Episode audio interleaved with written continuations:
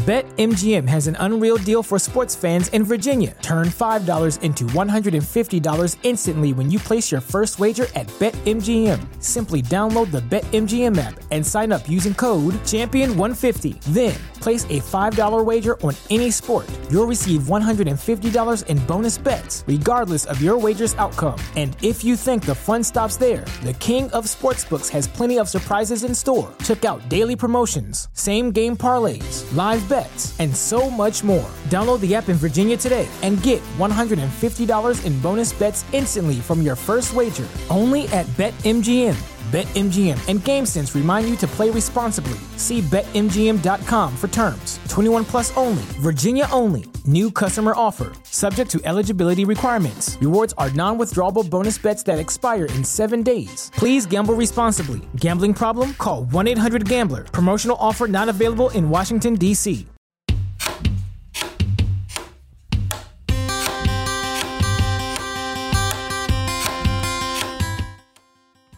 我们都知道，声音比文字更有感染力，但有的时候，你想要关注的信息，可能在耳朵旁一眨眼就飘过去了。大狗熊也想在播客的介绍文字里加入更加详细的内容与信息，但其实我有一些感受呢，想用更加个人化的方式与你交流，而不只是发出信息。我更想和你互动。想来想去呢，还是邮件的形式比较合适。从二零一五年六月开始，大狗熊将把制作每期音频播客和视频背后的故事，以及我自己在这一周的感受火花，以图文邮件的方式呢发送给听友。如果你想要收到每周一期的《狗熊说周刊》，请在你习惯的任何社交网络呢，把你常用的邮箱地址呢发给大狗熊。我的邮件呢是 bear at beartalking 点 com，也就是 b e a r at b e a r t a l k i n g 点 com。我的微博呢是 i 大狗熊，可以直接发送私信告诉我你的邮箱，也可以通过微信 bear big talk 或者是狗熊有话说啊，搜这几个字搜索得到的。加认证的微信公众号呢，就是我可以在添加之后呢，留言把你常用的邮箱呢发给我。如果能够在给出邮箱的同时，简单介绍一两句你是谁，什么时候开始听狗熊的节目，或者其他一些想要说的话，那就更好了。咱们不必随时互动，但当你打开邮箱时，你会发现装满了我这一周声音和生活的信。就在那里，随时等着你，就像一个值得信赖的老朋友。这样的感受应该会是一种全新的体验吧。感兴趣的话，就请用上述的方式留下你的邮箱吧。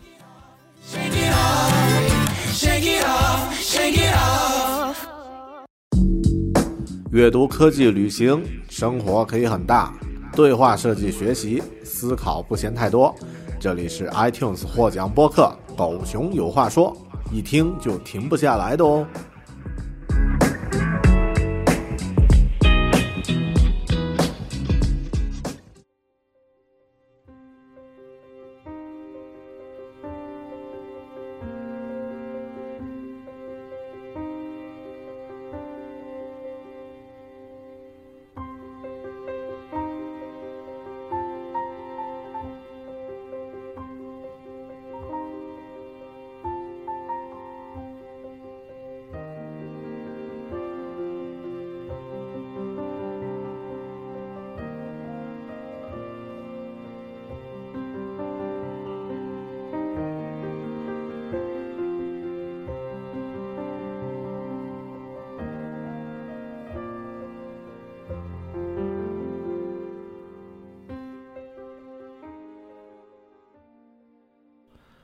Hello，你好，欢迎收听独立知识型脱口秀《狗熊有话说》（Bear Talk），我是大狗熊。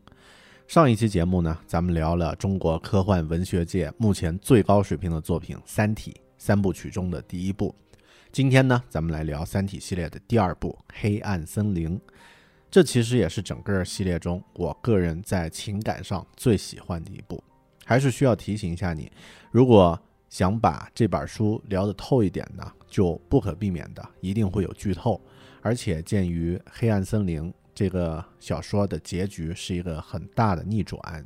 如果你还没有读完原著的话呢，请先读一读原著，再来收听节目呢，会有比较大的乐趣，也不至于被剧透的很不爽。当然，我也还是要强调一下，优秀的小说是不怕剧透的，《三体》系列也属于这样的一个范畴。这期节目，我们深入《三体》的世界，欢迎来到黑暗森林，The Dark Forest。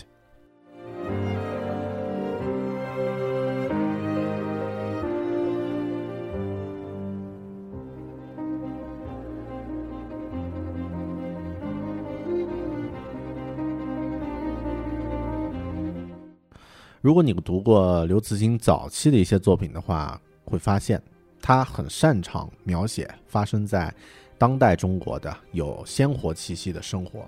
那种被现实很沉重的现实往下坠着的生活，是他擅长描述的。比如在短篇《地火》这本这篇短篇小说里面呢，他描写的未来的小朋友去虚拟现实的环境里去体验当年。在矿井深处的矿工的生活写的就非常真实，你几乎都可以感觉到那种脏脏的黑色粉尘飘在自己周围的那种质感。嗯，这是因为大刘出生在我国的山西啊，煤炭大省，对于真实的矿井生活呢，他的认识要比其他人鲜活得多。同样经典的短片《乡村教师》，对于在贫困农村的民办教师那种描写呀，几乎有种八十年代的报告文学的作呃那种质感。呃，打个岔，你们听过这个词吗？如果听过，就说明你们比熊叔还老了哈。报报告文学，《三体》的第一部，特别是对于文革还有维雷达峰的那些描写呢，就非常有这样的感觉。就我自己的感受来说，我其实对这样特别基于生活本身的描写呢，并不是特别有触动。那种和现实环境，然后呢，再稍微加入一点点科幻元素。啊，比如未来呀、外星文明这样形成的冲突呢，我个人觉得属于一种比较浅的设定。我这么说呀，可能会激起《三体》脑残粉的群起攻之，但是不怕，我自己就是一个脑残粉啊，我有我的铠甲，不会受伤啊。说完背后一剑，啊，扯远了。呃，说回来，刚刚说的这种大家都很熟悉的现实生活，然后加上一些科幻元素。这种方式呢，很容易引起有过熟悉环境的读者们的共鸣，也非常容易讨巧。嗯，不止大刘经常会这样去设计，很多其他的畅销书也是这样的设定。比如吸血鬼的那个主题小说《暮光之城》，就是一个普通美国小镇姑娘啊那种环境描写。然后，比如我曾经读过的啊，那个也也挺喜欢读的这个《暂地密码》。啊，畅销书也是一来先描写拉萨的大昭寺什么的，让人感觉非常的亲切。我自己就是当年在西藏旅行的时候呢，白天去了大昭寺旁边晒太阳，晚上呢回家啊上网的，回到客栈上网的时候呢，嗯，就开始找和大昭寺有关的作品，一不小心就看到啊有人在推荐《藏地密码》，于是就开始读啊，就成为他的一个读者了。但这样的设定呢，嗯，算是讨巧，却不一定，却一定不会。跨越时间还有地区的因素呢，成为经典，因为作者立局的环境就是他自己熟悉的环境，这样的设定呢，也拖住了作者想象的翅膀，也阻碍了不同地区读者的接受程度。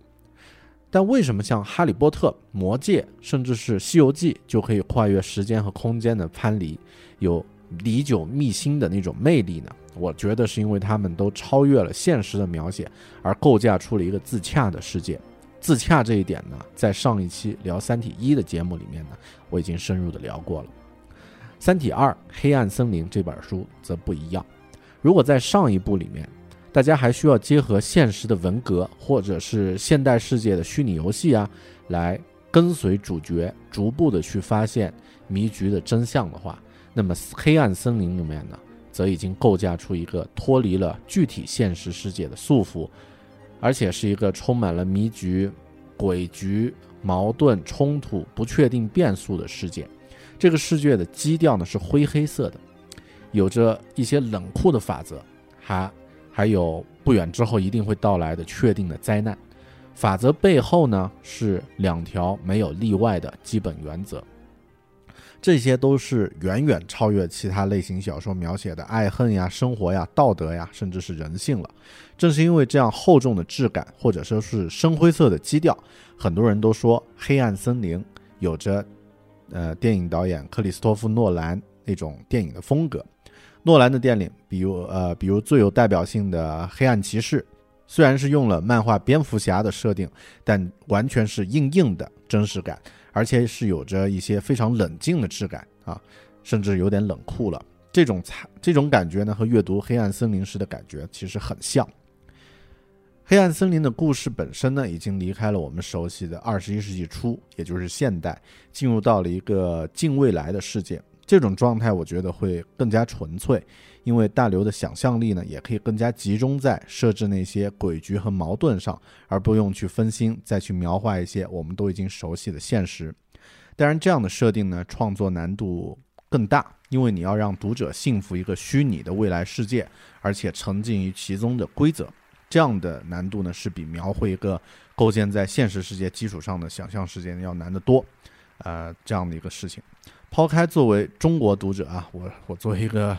呃，本国的读者对于本国作家这种偏爱呢，以我有限的阅读科幻小说的体验来说呢，《黑暗森林》这样的世界描绘呢，完全可以和阿西莫夫的《银河帝国》相比，也不亚于像阿斯克拉克啊那个《天堂喷泉》等等这样的一些经典。当然，大刘自己肯定会很谦虚的表示啊，还远远达不到呢。我觉得雨果奖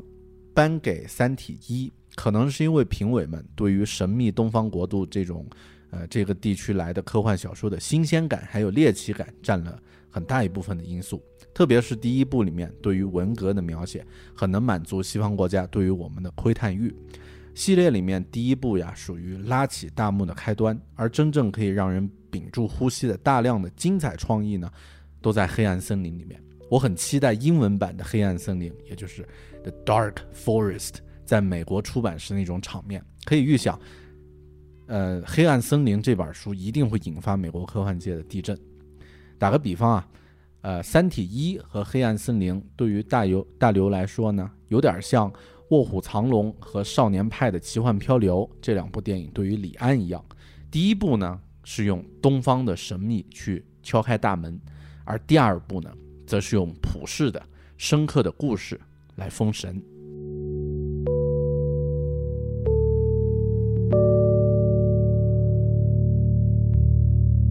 阅读《黑暗森林》呢，需要相对高一点的智力和想象力，对于读者呢会有一些要求，还有挑战。嗯，但最终如果你接受了作者的挑战呢，在阅读最后的结局的时候呢，他会给你一个特别爽的阅读高潮体验，就像是一个思维游戏。如果读者能够跟上作者设置的线索呀，会获得最大的阅读乐趣。其实都不一定非得读到最后几页。黑暗森林里的精彩创意随处都是，贯穿全书。一开始惊艳的就是面壁者和破壁人之间的设定。嗯，这里简单说明一下吧。在《三体一》之后，嗯，人类呢因为三体人的高科技武器质子在地球上呢是无时无刻存在的，任何加密措施都不管用，所以任何形式记录的。与三体人对抗的作战计划呢，都是不可能起到作用的。你才写出来，他们就已经知道了。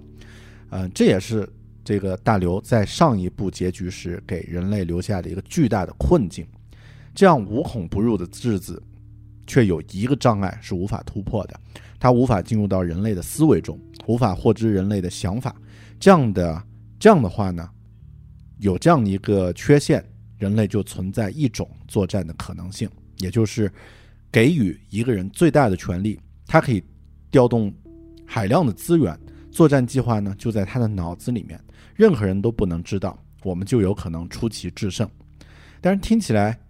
这样的作战方式太扯了吧啊，有点太科幻了吧？怎么可能把所有的赌注就压在那么一两个人身上呢？其实历史上真的有这种孤注一掷的，或者说，嗯，把。重担放在一个普通人身上的这种作战方式的，在二战时的一些潜艇上呢，呃，潜艇的舰长当然是有着最大的执行权力的，但他们也会安排一个完全不重要的船船员，会告诉他最核心的秘密，比如说鱼雷发射的密码呀，或者是潜艇的自爆密码。在最终的危机时刻呢，这个船员可能会做出最重要的决定。在《黑暗森林》这本小说里面呢，被赋予巨大权力的这样的人物呢，被称为面壁者，代表三体人要突破面壁人计划的人呢，叫做破壁人。这是一个非常精巧的设计，而且他们之间呢，也通常都有着呃一些非常有意思的思维游戏。因为所有的面壁人都会面临一个囚徒困境，也就是你是无法结束这个面壁游戏的。哪怕你哭着喊着说我要退出了，我不玩了啊，我这个我呃 game over，别人也会笑笑，觉得你这个是狼来了，因为这是你计划的一部分。我觉得这样的设定呀，其实仔细想想呢，是和我们人类的交流沟通沟通方式有关的。作为碳基生命啊，作为这个从猴子进化来的人类，我们的交流沟通沟通能力啊，其实是非常弱的。或者说是没有太多的想象力的，比如说像蚂蚁、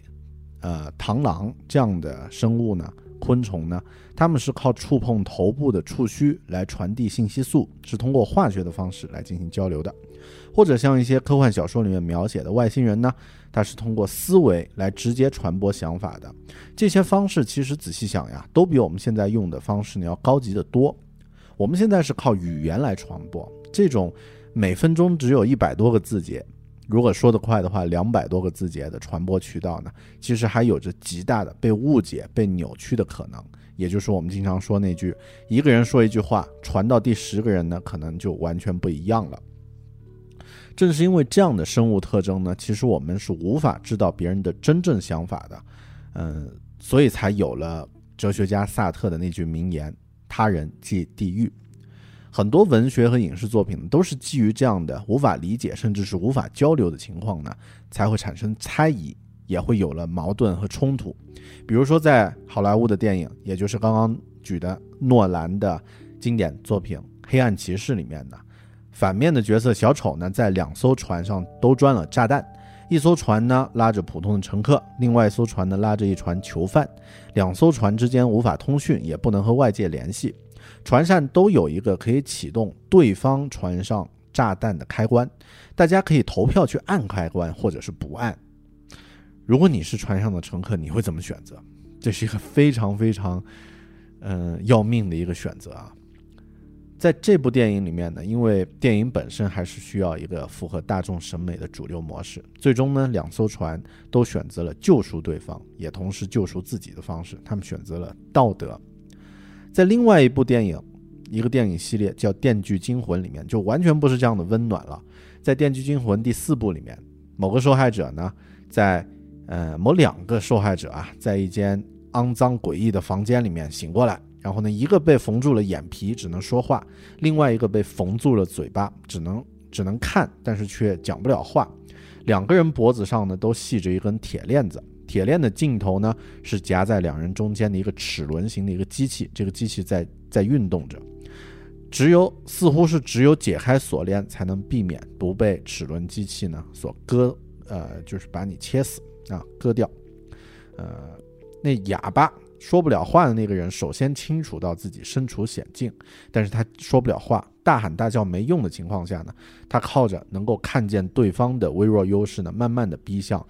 挂着一串钥匙的瞎子，一番搏斗之后呢，哑巴把瞎子打败了。当然，这种胜利是以杀死对方作为代价的。其实，这就是《黑暗森林》里面提到的猜疑链。在信息无法沟通的太空中，哪怕是盟友之间，但完全无法交流的时候，就可能出现这样的猜疑链了。而且，我们看可以看到呀，大刘。对于这样的猜疑链呢，其实是没有诺兰那么乐观的。他猜想的人性的选择呢，和《电锯惊魂》这部恐怖片的设定一样，人呢会为了自己的生存牺牲别人。两艘飞船“万有引力号”和“青铜时代号”之间的互相攻击呢，就属于这样的冷酷的选择。还是那句话，在黑暗森林的世界里是容不下道德的。当然，这样的选择代价非常巨大。当忘忧引力号向同同类开火的时候呢，他们就已经是另一个物种了。严格意义上来说，他们和他们和这个脚踏实地的、脚踏在坚实土地上出生的我们这些普通的人类呢，已经不一样了。这也是一种进化。顺便说一句，《电锯惊魂》里面胜利的受害者夺取了钥匙，解开锁链之后呢，他忍不住大声呼喊救命啊！你这个把自己缝住的嘴嘴唇呢，硬是崩开了啊，血流如注，等不到救援，留给他的只有一一盘录音带。最终他的结局其实也很悲惨。其实两艘飞船互相攻击的猜疑链实力呢，也在书的中途呀，就暗示着最根本的宇宙法则——黑暗森林法则。因为不但宇宙间相隔数万数万光年的文明会是这样，就是相邻的人类舰队也会进入黑暗森林状态，最终呢，丧失人性。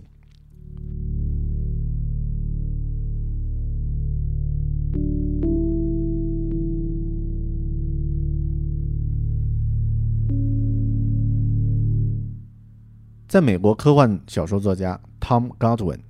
他有一篇非常有争议，但是又非常好看的硬科幻短篇小说，叫做《冷酷的平衡》，也翻译成《冷酷方程式》（The Cold Equations）。这部这部小说是在一九五四年写出来的，里面有一句话呀，非常适合描述因为猜疑链而打着引号进化了的新人类。他是这么说的：“当猿。”从树上迁徙到地上那个时代，自然界曾经惩罚过无数以攀岩为准则的类人猿，而今天人类从地球飞向星际，宇宙又用冷酷的方程式来筛选人类。说回到面壁者和破壁人吧，这种双雄对垒式的设定呢，真的很好看，很吸引人。可能我们人类有着喜欢看双雄对峙的那种基因啊，而且讲真，黑暗森林里面的前三个面壁者计划呢，都已经是非常牛逼、非常精彩的诡局了，也非常符合其中人物的性格，比如战争怀人设定的核武器环呀，还有那个科学家设定的思想钢印计划呀，这些都是书里精彩的段落，我就不一一剧透了，但大家真的可以去读一读，很有感觉。我自己在读到。书的中途的时候呢，有种感觉哈，就是 我擦，这三个面壁计划设计都那么精彩，那么逻辑啊，因为他是第四个面壁者嘛，如果可以猜得到的话，他的这个计划可能是出奇制胜，能够拯救全人类的。读到一半，我大概隐约可以这样猜到了，那这个计划会怎么设定呢？逻辑，这个在书里感觉很不靠谱的家伙，但是手里几乎。什么都没有的一个失败者，他能够拯救人类吗？怎么可能呢？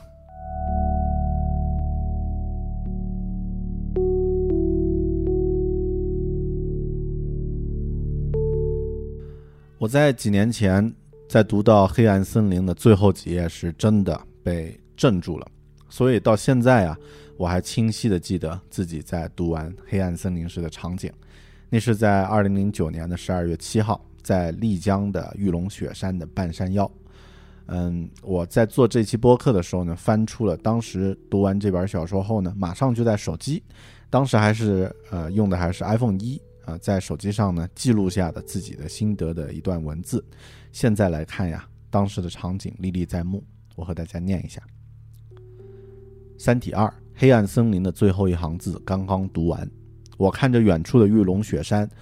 冰雪在山体上散布着，在阳光的照射下，呈现出一种异常美丽的质感。据说，这样的冰雪已经在山上停留了数百年。山腰上的黄牛正在散步吃草，远处云隐隐可以看得到牦牛群悠闲地在没有长草的高处石台上晒着太阳。农场的院子里，刚刚杀掉的牦牛正在被老乡切成肉片，旁边的火烤铁板滋滋的。冒着热气，等待着烧烤铁板牦牛肉。这是一幅祥和幸福的场景，正和《三体二》的结局一样。其实我还写了其他的一些感受和文字，这里呢暂时略过了。正是因为当时阅读这个结局时的冲击实在是太大，所以印象非常深。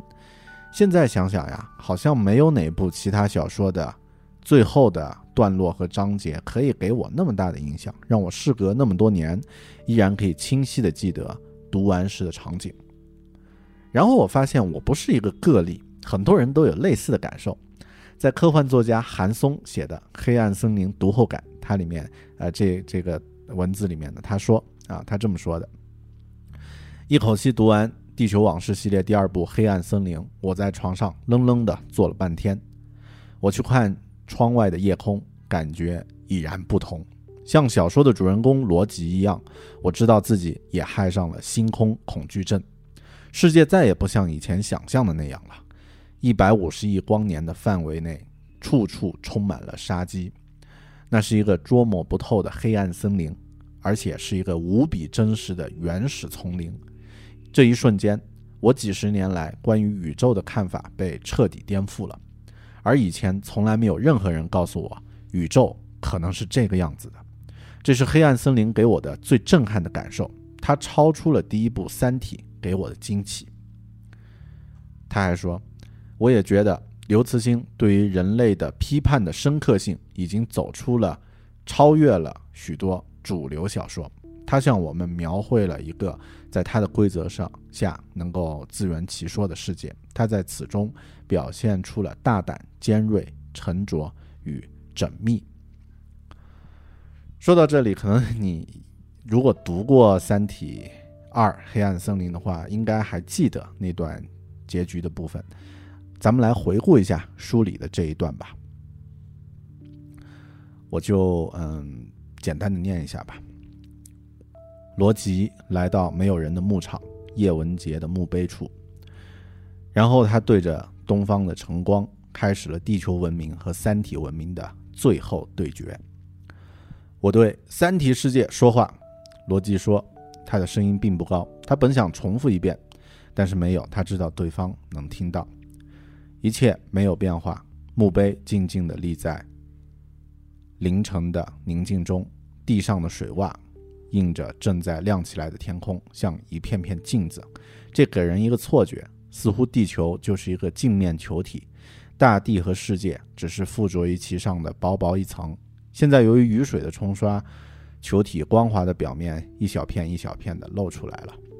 这个仍未醒来的世界，不知道自己已被当做一场豪赌的筹码，放到了宇宙的赌桌上。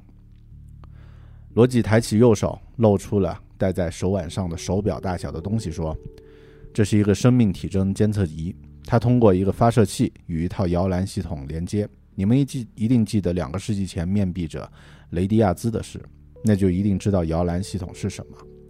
这个监测仪发出的信号通过摇篮系统的链路到达雪地工程部署在太太阳轨道上的三千六百一十四颗核弹，信号每秒钟发射一次。”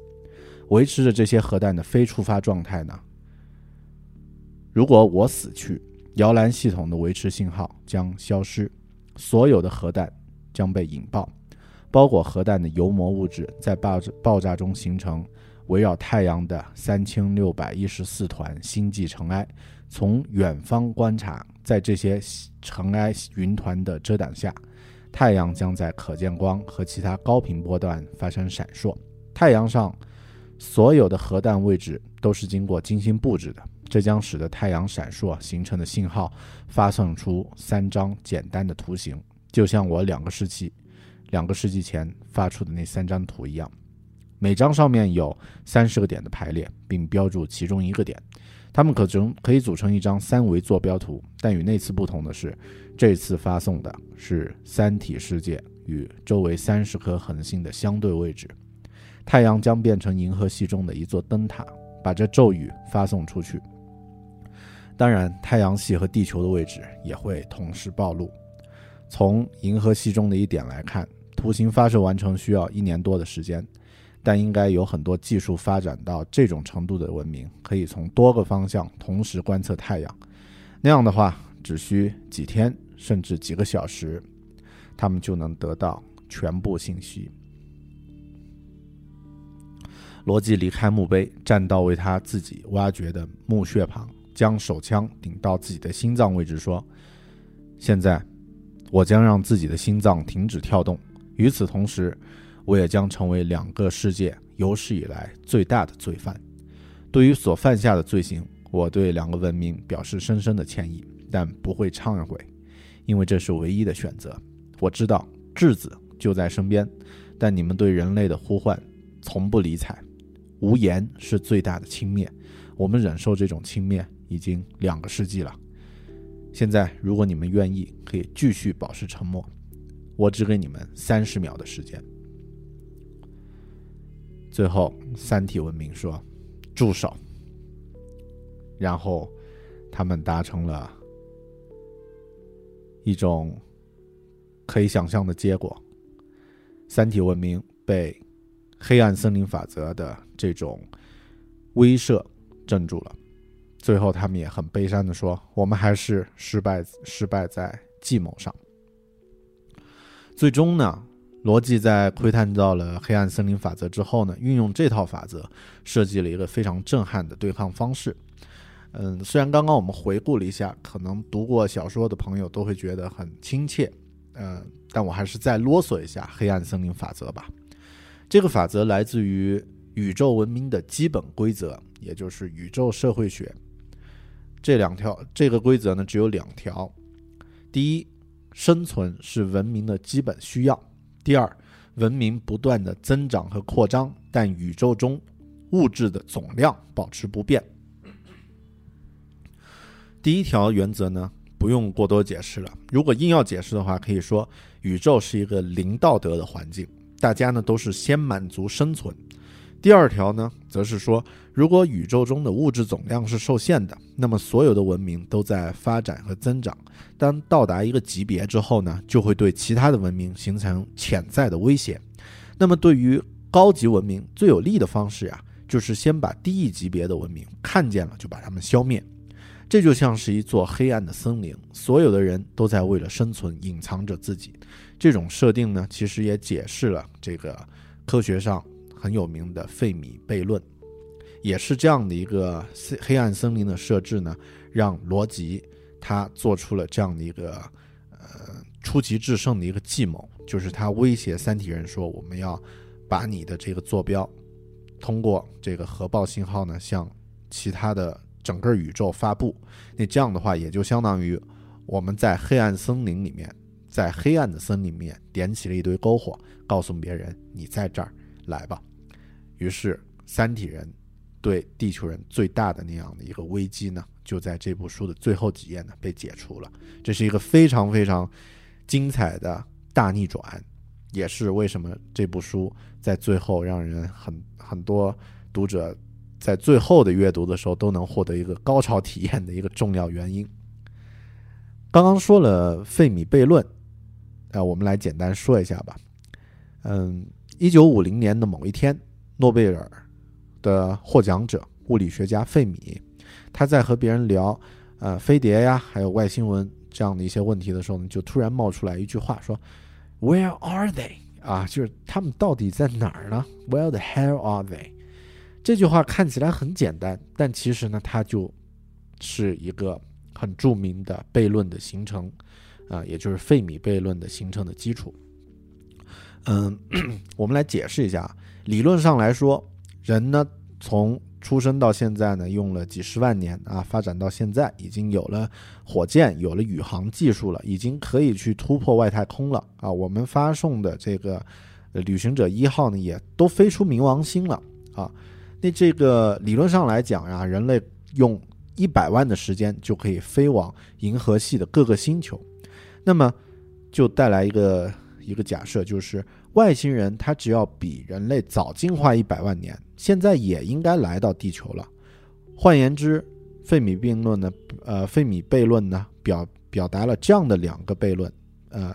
呃，第一呢是外星人是存在的，这个是一个假设。那呃，因为科学论推论可以证明外星人进化肯定要比人类要早呀，他们应该已经来到地球或者存在于某处了。但第二个悖论呢，就是外星人是不存在的，因为迄今为止人类没有发现任何有关外星人存在的蛛丝马迹，什么都没有。那这样的呃这样的一个悖论呢，其实它阐述的是对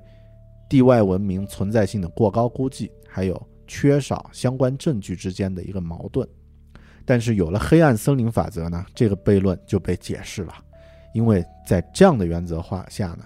是的，有外星文明，是的，他们也比我们发展的非常的高阶。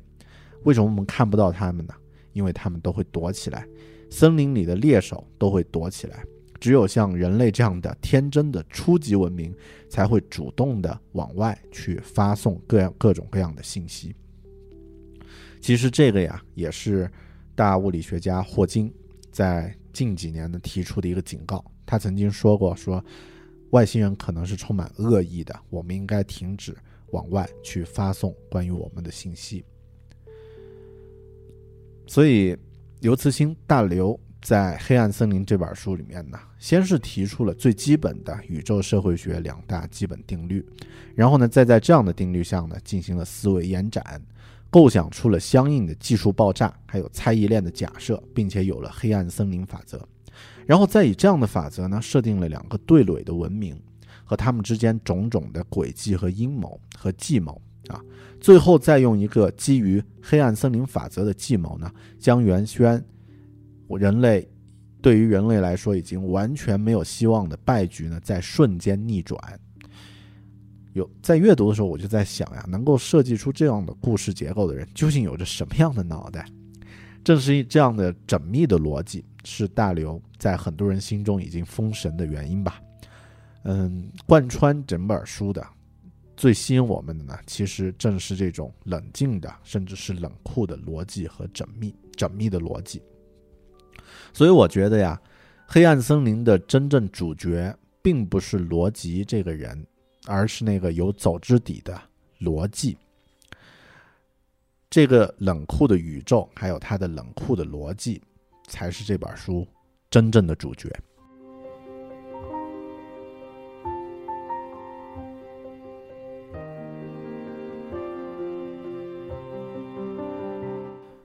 在黑暗森林结尾的时候呢，大刘实际上留了一个有希望的结局。三体人幺三七九号监听员还有罗辑在，呃，和罗辑呀在书的结局对话的时候呢，说，也许爱的萌芽在宇宙的其他地方也存在，我们应该鼓励它的萌发和生长。为此，我们可以冒险。也许有一天，灿烂的阳光能照进黑暗森林。就像上面提到的导演诺兰，他的最新电影作品《星际穿越》。其实也是靠逻辑和理性给观众震撼，但作为一部大制作的主流电影呢，诺兰在情感上呢也让步了。他最终在电影中表现的拯最终拯救人类的呢是自己的爱，这是相对光明的结局。同样呢，大刘的《三体：黑暗森林》也是这样，但是因为它的主题或者说它揭示的这个原则呀，实在是太过于厚重和深沉。已经远远的超出了我们每一个个体的人的普通生活，因此也，呃，也会给所有的读者巨大的震撼，哪怕它是一个相对，呃，看似光明的结局。不过，这样的震撼呀，是在第三部终结终结篇《死神永生》阅读之前的感受。《黑暗森林》这部书呢，主要的矛盾其实还是人类和三体星人之间的生存决战。我们或者说人类的目光呢，都只是盯着自己的对手，而没有注意到周围的环境。但随着本书最后黑暗森林法则的揭露呢，人类才突然发现，我们就像是在森林里点着火的小孩儿，以为对手呢是冲我们，呃，冲向我们而来要打架的另一个大孩子。但其实，在这个森林的黑暗处呢，到处都有更加可怕的猎手。我刚刚说过。《黑暗森林》是我最喜欢的一部作品，整个《三体》系列中最喜欢的一部。这是因为其中的诡局还有逻辑设定，可能还有一个原因，是因为最终呢，我们是可以通过自己的力量，哪怕是思维的计谋呢，来取得胜利的。而且在这个故事中呢，是有一个相对光明的结局的。可能因为我的内心也和大刘喜欢的科幻作家阿瑟·克拉克一样，是充满乐观主义精神的。但我要说，同《黑暗森林》相比呢，第三部《三体：死神永生》则是一部伟大的作品，因为在这部书里面呢，所有为了生存的努力，不论是地球人、地球人还是三体人，种种的苦心经营，都不及高阶文明的一次清理的清理操作。啊，所有我们已知的世界，所有的荣誉、努力、勇敢，还有辉煌，都有被一小片薄纸片攻击而落幕的时候。而最后的最后呢，更有超乎于所有存在之上的一种力量呢，要求宇宙去归零。就像大刘说的，这个世界上总要有人去设想末日。死神永生之所以在我的眼中很伟大，是因为在这样的冷酷的宇宙法则背后呢，居然有着一种出乎意料的诗意。当然，那会是下一期狗熊有话说关于《三体》的主题节目，我们要深入聊的内容了。谢谢你收听这一期关于《黑暗森林》《三体》第二部作品的专题节目。如果你对这期节目有自己的看法或者是见解呢，欢迎通过社交网络来和我互动。狗熊的社呃这个微信公众账号呢是“狗熊有话说”，或者是搜索 “bear big talk”，呃，这个都可以找得到。也可以通过新浪微博 “i 大狗熊”和我互动，或者是通过邮件 “bear at bear talking 点 com” 来和我联系。当然，如果你想了解更多，嗯，这个有文字有图片的一些播客主题的内容呢，可以订阅《狗熊说周刊》，把你的邮箱通过以上方式发给我就好了。好的，谢谢你的收听，关于《三体：黑暗森林》的专题节目，咱们下一期《死神永生》再见，拜拜。